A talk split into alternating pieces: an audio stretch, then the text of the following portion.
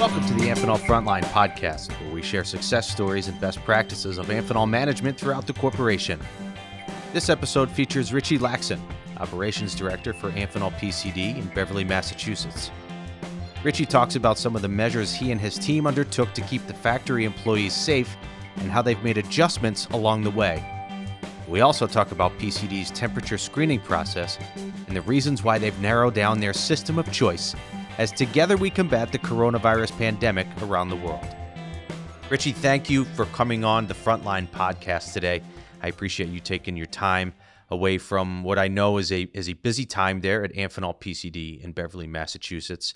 Can you just give me a couple, like two or three highlights of things that you and your team have done, some innovations you've had in order to keep your people safe while still doing their jobs?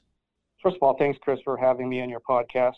Yes, we've done some enhancements to our procedures and policies to keep our employees safe. Uh, one of the things that we've done is we've installed UV lights in our HVAC system to sanitize the air circulating in the office.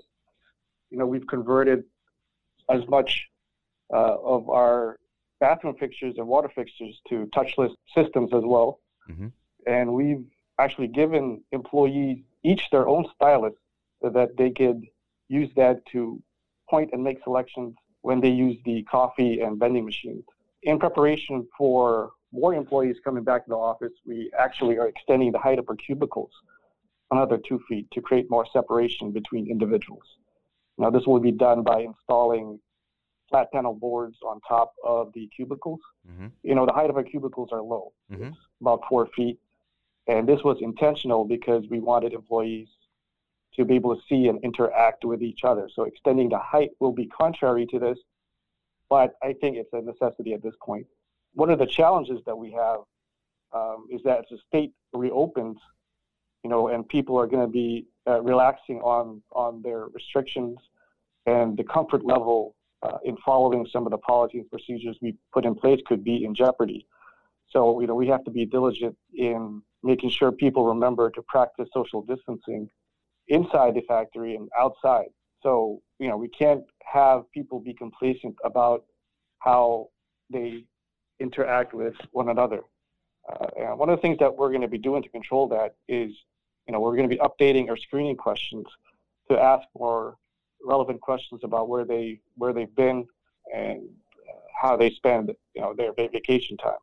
At the same time, uh, we're going to be putting posters across the facility to remind them about social distancing and wearing their mask and things of that nature. And although we have posters already, it's a good way to make sure people uh, remember that you know it's not a normal time. Has the response from them been fairly positive so far? Uh, in other words, have they adopted these enthusiastically as far as you know adopting these different uh, rules and implementations on the floor? Well, you know, it's it's been challenging um, for employees coming to work. Their biggest concern is is their safety, right? Mm-hmm. Uh, as always, the variable will be human nature and the degree of acceptance to what you're doing. Right. You know, right now the issue is not if we're doing enough, but are we are we doing too much? Why do we need to wear a mask when we're more than six feet apart? You know, why why increase the height of the cubicles when we're wearing a mask? Yeah, there's a broad spectrum of, of people. And usually you try to meet in the middle, but in this case you can't. So, you know, it's hard for some employees to understand that. Uh, but one of the ways to, to do that is just to remind them that, you know, you're wearing your mask and you need to wash your hands frequently to keep your, your team members safe. It's not just for you, but it's for your fellow employees. So when that comes up, you know, one of the things we say is, yeah, this is all about minimizing risk. You know, we can't control what you do outside the facility. But within our building, you know, you, you try to control as much as possible. In addition to the posters and, and things that you have around the factory, you talk about outside of the factory. How have you messaged that to your employees that even though you can't tell them what to do, you have to try to do your best to maintain these same precautions when you're out in public, you know, whether it's with your family or you know, going shopping or anything like that? How do you reinforce that message? Well, communication is, is always key. You know, we, we send out reminders, and Eric Rushbrook, our GM, regularly sends out updates as to specific guidelines on how to act both within the factory and outside the factory. Obviously, this behavior, again, the situation is different, so people act differently. But the only way would be to, well, one way would be, as I mentioned, to remind them to, to follow the guidelines that we put out. So let me switch gears for a second to temperature screening. So as people come into your facility, just to make sure that you don't have anyone with an elevated temperature that could potentially be sick or carrying the virus.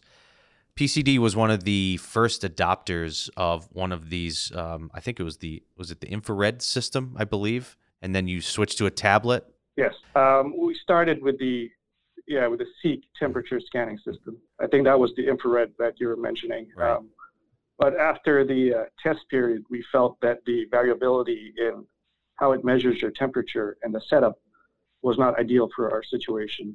You know, since then we've tested two other systems and have narrowed it down to the GoodView facial and thermal scanner. And I know the frontline team have gone in depth describing the different systems. So I'll speak to this from our perspective mm-hmm. as to why we chose GoodView. Yeah, please. we chose it because we thought the system was quick and efficient. It was effective because it was uh, easy to understand, and that's something that you need to have for employees to be able to follow it. You know, one of the things that was good was there's an outline of a face in the screen, so people know where to put their face, so that it aligns and the system can take their temperature properly. The form factor uh, of the GoodView system is also really small, and since we are limited in space here in Beverly, you know, that was a real benefit for us. You know, at the same time, this system will allow us to integrate into our badge and alarm system. Mm-hmm. So eventually, people can scan themselves and gain entry into the building if their temperature falls within the acceptable range. Right now, we funnel entry into our building through our lobby, mm-hmm. and we have a screener there to monitor when employees scan their temperature. Eventually, we want to move away from having a screener and we want to put this system across all entry points into our facility. So that's why we think that GoodView uh, was a good choice for us. And how quickly does it do the actual measurement? So when someone enters the building and they, you know, I guess put their face in front of the tablet uh, and line it up on the screen, how quick is the is the measurement? Uh, it's quick, about maybe two or three seconds. It aligns to your face and and uh, points to your forehead mm-hmm. for the most part. It takes your temperature that way, and it will turn green if you're within the range of your acceptable temperature. Yeah. So this is the one that you guys right now seem to like, and yes. we'll we'll go with for the foreseeable future.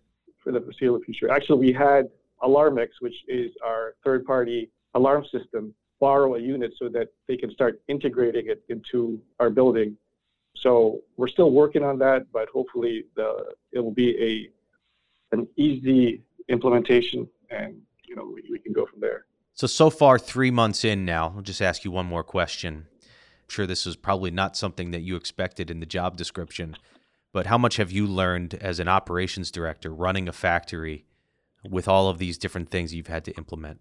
It's obviously a challenge, right? But it's been challenging from a different perspective for me, and that's just not just on the floor because you know I'm trying to manage employees across two versions of a different work environment, one inside the factory mm-hmm. and the other remotely. Mm-hmm. And then you're trying to synchronize them together to get things done and work as a team. You know, one third of our workforce is still working from home, mm-hmm. but they have constant interaction with the people in the factory. But because there's uh, the, that separation, it's hard to get things done as quickly as before.